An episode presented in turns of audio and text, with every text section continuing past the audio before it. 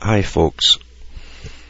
This is a supplement to Wednesday's talk, Wednesday the 17th of October, concerning James Goldsmith and his speech at the United States Senate concerning the General Agreement on Tariffs and Trade. This was on November the 15th, 1994, where he came up in front of the senators to give the negative points of the GATT or GATT treaty after Felix, a well-known banker, had pushed the positive side for corporations to do with this treaty. Now, I don't know if people realize that this is, I think it was the eighth signing of the General Agreement on Tariffs and Trade that happened in 94. The first one was in Marrakesh in 1947, set up at the conclusion of World War II with the United Nations in charge of it, but really beyond the United Nations, it was the Royal Institute for International Affairs and CFR that drafted up the proposals for this. It's always the same group of intellectuals and financiers that draft up these proposals. So Sir James Goldsmith gives a good speech. If you listen carefully, it's not the best audio, and it's hard to get a better copy. If anyone has one, perhaps you could send it to me. But he does put in eloquent terms all the negative aspects of this general agreement on tariffs and trade. Now this is all to do with most favored nation status, etc., to do with the, the dropping eventually of of taxes, import taxes for most favored nation status countries. But it's only for the big international corporations.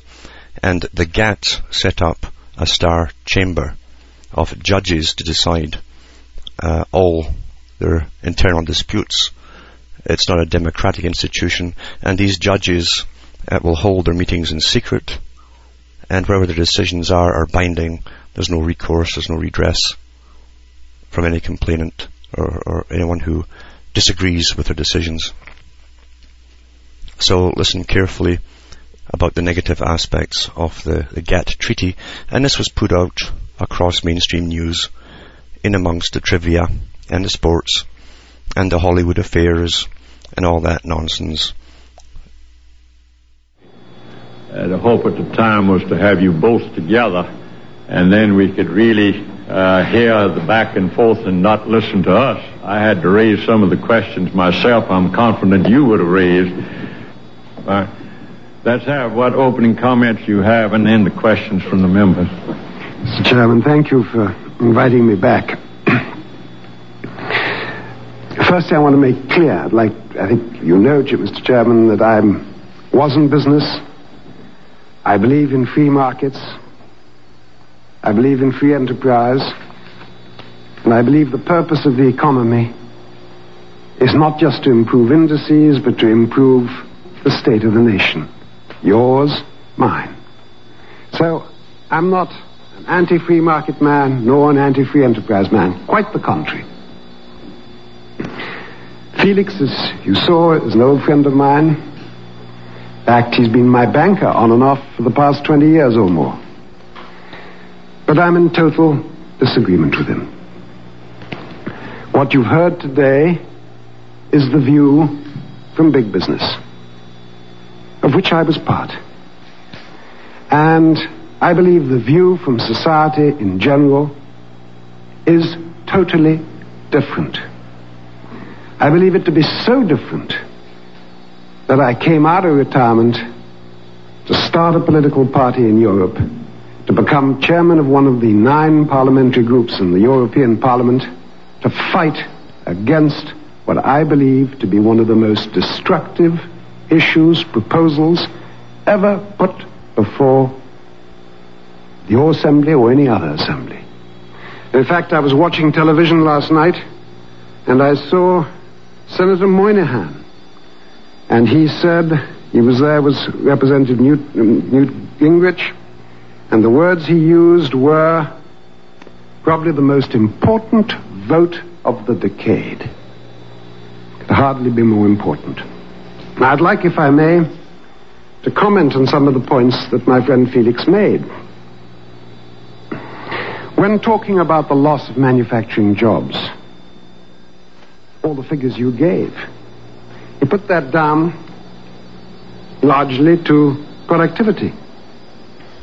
But in the last few months, we've seen Boeing, IBM, Advanced Microsystems, as well as joining all the other companies like Hewlett Packard, going offshore to get cheap labor. That's nothing to do with productivity, Mr. Chairman.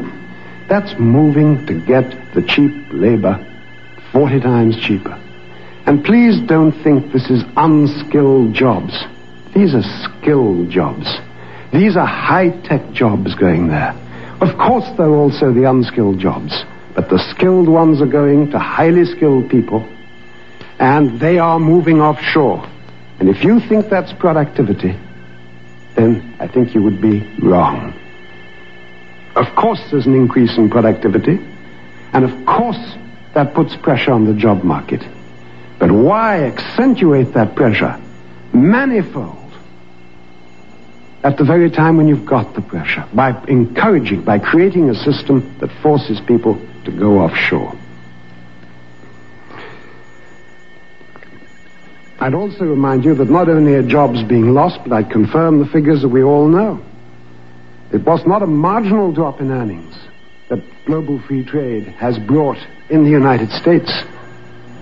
In the United States, before NAFTA has its effect, and before GATT, which is so much bigger than NAFTA, has its effect, your hourly wages, according to the Labor, labor, labor, labor Department statistics are 13.4% down in the last 20 years, and your, uh, and your weekly ones are 19.2% down. Then Felix also mentioned how competitive the states had become. Well, surely the measure of competitiveness is the balance of trade. And as you, Senator, pointed out, if you have the second worst balance of trade in history, $150 billion, that's not being competitive in world markets. Then there was the question of foreign investment. There was the question of the words we used, attracting foreign investment in the United States. This apparent inflow of foreign investment. Well, as businessmen and you as policymakers, obviously have to take both sides of the equation into account. There's a massive foreign outflow of investment. Net. Take foreign inflow, take foreign outflow, the balance is negative. And then we heard Felix's te- testimony on the trillions of dollars, his words, that now move around in the global economy he rightly said the global financial marketplace was totally integrated. In his testimony, he talks about $500 billion to be invested in China. And then what does he say? He says what America needs, and no doubt this is true about Europe as well, is an increased rate of savings. What for? To invest in China? To invest among those trillions that have to go out? Why do you need them? You need them right here. Just like we need them right where we are. We can't afford a hemorrhage. We can't increase our rates of savings just to invest them elsewhere and where we bleed to death in terms of capital and we bleed to, get, to death in terms of jobs. And this is the big point, Mr. Chairman. What we are witnessing is the divorce of the interests of the major corporations and the interests of society as a whole. It used to be said that what was good for General Motors, and we all believed it, probably was true, was good for the United States. That is no longer true. The transnational corporations, Mr. Chairman, I've just brought some figures, came out recently. They now have $4.8 trillion per annum in sales. They account for one third of global output. The largest 100 account for one third of all foreign direct investment. Now, where do you think the bulk of that investment is going? It's going where it earns the most. There's no other way it can go. What chief executive can invest otherwise, Mr. Chairman? So, if, as you've heard today, you have freedom of movement of capital, freedom of movement of technology, and you can employ people for 40 or 50 times cheaper who are skilled, and you can import their products back anywhere in the world, that's the basis of global free trade. How can those investments, how can these transnational companies who have $4.8 trillion of sales invest anywhere other than where it's cheapest and where their return is greatest? Because if they don't, the system that you and your colleagues would be voting for if you pass it forces them to do it, otherwise they go bankrupt. So we have a system for the moment being proposed. You here, we in Europe. It's the same system with the same effects on us, which will result in massive unemployment, massive hemorrhaging of jobs and capital, but which will increase corporate profits. And it is believed by economists that you can measure the health of an economy by the size of corporate profits. Now, I am for corporate profits. All my business life, I've worked to increase our profitability. But I believe that when you get to a system whereby, so as to get the best corporate profits, you have to leave your own country. You have to say to your own sales force, goodbye. We can't use you anymore. You're too expensive. You've got unions. You want holidays. You want protection. So we're going offshore and you destroy your own nation, I think that's short term thinking. That's the real short term investment. Because that is like making a profit on the deck of a Titanic, playing cards in as clever as opposed to wise way.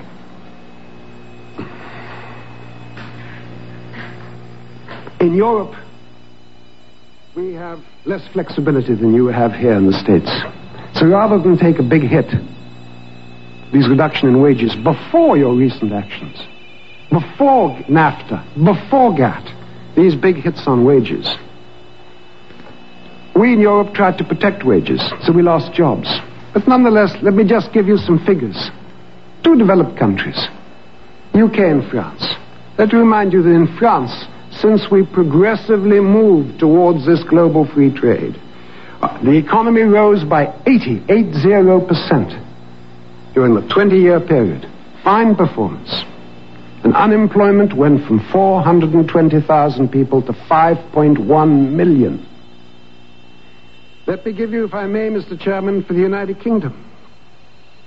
Between 1971 and 1991, gross national product rose by 49.5%.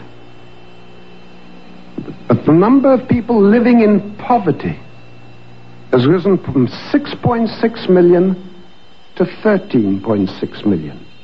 The number of children being brought up in poverty. This is a developed country, one of the great old economies and nations. 4.1 million, 32% of children in the land officially designated as living in poverty. Now, what good, Mr. Chairman, is it to have an economy that grows well, where everybody and all the economists can say how fantastic, where the politicians can say we're going to get extra growth, where businessmen can say our profits are up, if the number of people in, and the markets are almost at an all-time high, Mr. Chairman, in England, the number of people in poverty living from 6.6 to 13.6 million, and the number of children living in poverty, one in three. Number of people being unemployed in France from 420,000 to 5.1 million. Now, I'm not here as a bleeding heart liberal. I'm a hard-headed realist. And it is my view that if we try and make profits and at the same time destroy our nations, no one will benefit from it, even those who make the profits. Mr. Chairman, those were the points that I wanted to. Well, you said uh, making the policy on the deck of the Titanic. I agree with you. I was just uh, a lot of other points with our distinguished former witness and uh, talking about how we had to reach out, we had to do this and do that from the United States level uh, for the developing countries out in the Pacific Rim. There's just so much the economy can stand. It sounds like almost the Vietnam policy. In other words, we got to destroy our economy to save the free world. It's the same kind of uh, trade policy, uh, apparently, that we have. The investment is going. Uh, I don't know whether you were here, but the investment is going in the most recent issue of Business Week. 69 billion offshore. And right. And an increase of 40% down into Mexico itself. Mr. Chairman, you just have to look at Felix Rohatyn's Yes, uh, testimony. 500 billion is estimated in a few years for China. You talked about the ones in England. We also have in that displaced workers been faring 4.5 million people lost permanent jobs from 1991 through 1993 in the United States.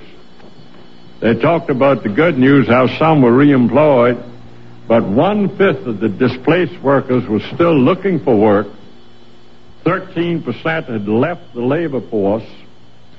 Further, some 47% of those back at full-time jobs were making less than before.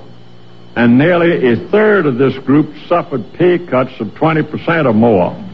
And that's not counting those who became self-employed or the 9% of former full-timers who were working part-time. Business Week, November the 14th, with a just recent issue to the uh, effect that uh, we were really uh, going out of business. Uh, I, I uh, let me yield to Senator Exon. Could I, could I just Yes. comment on that point, Yes, Mr. Chairman? Senator? We got the same thing going here. I mean, I, I I have the great affection for England. I, I've made the comment uh, that uh, they were told about this service economy, service economy. Don't worry, that's what the Harvard up East thinkers were telling us.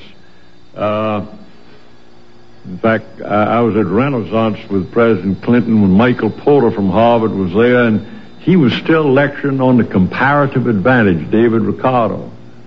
And I just looked and said, yeah, the comparative advantage. That's why BMW is coming to South Carolina. We have never made an automobile in our history. I mean, come on. It's the wage advantage. $30 in Munich, $15 in Spartanburg. And yes, we make an outstanding automobile. So these up in Washington that retrain, retrain, I can train them to make automobiles. I'm making computers. I got digital down there. I've got 48 Japanese plants, Fuji. I'm in pharmaceuticals with Hoffmann-La Roche. Don't tell me about I need more training. It's the people with training who are losing their jobs. They don't seem to understand, but let me hear your comment. I'm sorry. The last uh, the very comment I wanted to make was question of inflation was brought up. The biggest single component of inflation, I think it's all about two thirds, is wages. The reason why this time there's been a recovery in indices and GNP, despite the very substantial pressure, downward pressure on interest rates and uh, facilitating uh, credit through the banking system, is because salaries, earnings, have either gone down or risen very little relative to the period of the recovery. And that is the whole philosophy is we can keep inflation down by keeping wages down. And we have forgotten the purpose of the economy, which is to enrich, to create a stable society, and to include the population, the vast number of people in active life. And instead, we believe that if we can reduce salaries, we can keep inflation down. That's the wrong way round. We've just forgotten what the economy is about, what its purpose is. Uh, Excellent. Mr. Chairman, thank you very much, Sir. Sir James Goldsmith, welcome to the Commerce Committee. The last time you were here, I wanted to be here, but I had an armed services meeting at the same time that was uh, also very important. I couldn't make it. Thanks for coming back again. I've listened with great interest to your opening statement. I do not know how much uh, when you came in with the previous witness.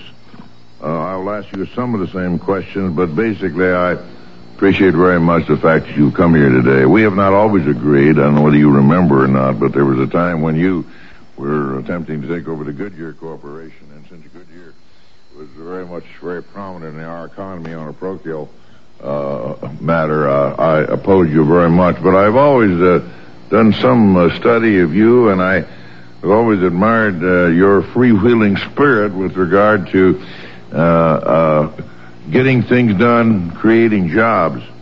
Let me start out, if I can, with you, and I'll abbreviate the question because I asked it of the previous witness. One of the concerns that I have on this matter, and I have not made up my mind, is the part of the World Trade Organization that I am afraid gives up the sovereignty of uh, the United States of America. Uh, I would simply say that I suspect that uh, your country of Great Britain and the United States would not be in the United Nations had they not the big five having veto powers. It seemed to me like that the one man, one vote principle is being carried too far in this particular matter. Particularly, I'm concerned about the fact that one man, one vote, if Bangladesh, one of the 113 nations, and the United States had a trade dispute, as I understand it, if they couldn't reconcile this through the usual procedures, it goes to a three-member commission appointed by the GATT, called the World Trade Organization, who meet in secret and take testimony in secret and make their decision. And if the decision would be against the United States of America in this instance, uh, the only way that the United States of America could overturn that would be to go to the 113 nation total agreement and get unanimous uh, support to override whatever the decision was made by that three-member panel, including Bangladesh, who uh, brought the action. Uh, is that a fair interpretation of of, uh, of the concerns that I state? Do you see it that way? Senator, there's absolutely no doubt whatsoever that the World Trade Organization is a major diminution of sovereignty. Now, the exact mechanisms, I believe, in fact, the Director General can try and settle the problem beforehand. For the same reasons as Felix Rohatyn would not wish to get into the exact mechanisms, I will not either. I've also read a lot about it. I'm on the uh, Foreign Relation Committee in the European Parliament, and I've tried to study the issues. But the one thing which is certain is bottom line. This is giving up national sovereignty. It can't be otherwise. Otherwise, why would it exist? What is its purpose? Its only purpose is to impose discipline on all the nations to accept a trading system and that that discipline should be under the control of all the nations that participate on a one vote, one nation basis. Full stop. That's diminution, dilution of sovereignty. The exact technical mechanisms, legal mechanisms, I would rather avoid because they are too technical. Thank you. Let me, if you can, explain to me why uh, people that, in whom we have had a great deal of confidence over the years. I started out with uh, uh, President uh, Carter, uh, President Reagan, President Bush, and now President Clinton, and all of their key advisors. I mean, that's a pretty impressive list of people who think this is a good proposition for the world and particularly America. How do you explain uh, what I assume you think uh, is the wrong opinion by all those uh, um, individuals that I just mentioned? Senator, the Uruguay round, the negotiations for the Uruguay round started eight years ago. The world has changed totally. GATT, of course, started after the War 49, I think it was. The world has changed totally. Now, what, for reasons which the chairman mentioned, we haven't focused on, I think you did as well, Senator, which is the alternatives. And I think uh, there, there, there was other conversation, are the alternatives. The alternatives are not just closing the market, becoming protectionist. The alternatives are not saying we are now going into protection and we're going to isolate ourselves from the world, each one of them. The, the alternative is to have regional trading blocks which have similar economies. So we're not trying to make our labor forces compete with people whose labor costs 2% of theirs and thereby destroying them, but reducing their salaries and eliminating their jobs, but having negotiated bilateral agreements between trading blocs so that each region, each nation imports those products that it needs, not those products that destroy its jobs. The regions we are talking about now, NAFTA or Europe, are vast areas. We've never experienced trading blocs of these sizes, free trade regions. Nobody thought when these negotiations started that communism would collapse before the negotiations were signed, that China and Vietnam and all the Soviet nations would be part of it, and all the other countries were blocked with their socialist ideas. It's all happened. You've had a massive, total, historic shift. And you're on the same track as though it never existed. And you're being told, sign it now, because if you read the document, it's going to be too late. I mean, this is the greatest, as Moynihan, your Senator Moynihan said, the most important piece of legislation. How can there be anything more important than creating a free trade area, not with Mexico and Canada, which is already important, but creating a free trade area with China and India and Vietnam and Bangladesh and all the others, four billion new people? All this has suddenly happened, and the negotiations are going on as though nothing has occurred. That is why, Senator, people who were entirely reputable and wise were for global free trade before, as I was, but who have to open their eyes to reality today and say what was global free trade in those days is regional free trade today. My last question has to do with uh, a key statement that you made in your opening statement, and that is regard to massive, potential massive unemployment in the United States that I think has not been looked at, Mr. Chairman, as much as we should. And I would like to ask this question in the context of a few lessons in history. Uh, you are a citizen of Great Britain. Certainly, I think that we would recognize that those of us who have done some study of history would recognize that the situation of the United States of America, once a colony of Great Britain, and Great Britain itself are extensively different because over the years, Great Britain had depended upon its uh, vast uh, fleet, uh, its uh, countries that it controlled around the world, and there was a, the British Empire, so to speak. That was never essentially the case with America because we were more self-sufficient, had more natural resources, obviously, than you did. But certainly, I think that uh, we ought to at least take a look at what I think has been a demise to a large extent of the working class of people that once uh, uh, had uh, uh, that small island over there, uh, a, very bristling, bustle, bustling economic smokestack industries that are now essentially gone. It brings me to a question that I think will give you an opportunity to expound a little bit more on what you said with regard to massive employment. I certainly am profoundly troubled with the economists' view of uh, low wage and low skilled workers as, you know, somewhat disposable. I remember in, in America where hard work would earn a decent day's wage. Today, hard work and good will do not seem to go as far as they once did. It is interesting that uh, this same Congress that passed a massive crime bill, and the next Congress will consider welfare reform. It is often said that there are a few of our local social ills that would not be solved with good jobs. Do you agree with that? What will the GATT agreement do to those families barely getting on by both uh, mom and dad working uh, full time uh, in relatively low skilled jobs or medium skilled jobs that I suspect uh, will be even a more effect on what we generally refer to as middle America. Aren't they at grave risk here? Senator, when I was young, I was taught, as we all were, that if we managed to create extraordinary material prosperity, we would solve our problems.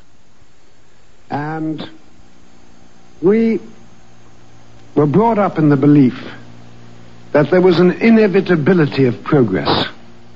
Progress of wealth, progress of stability, progress of civilization.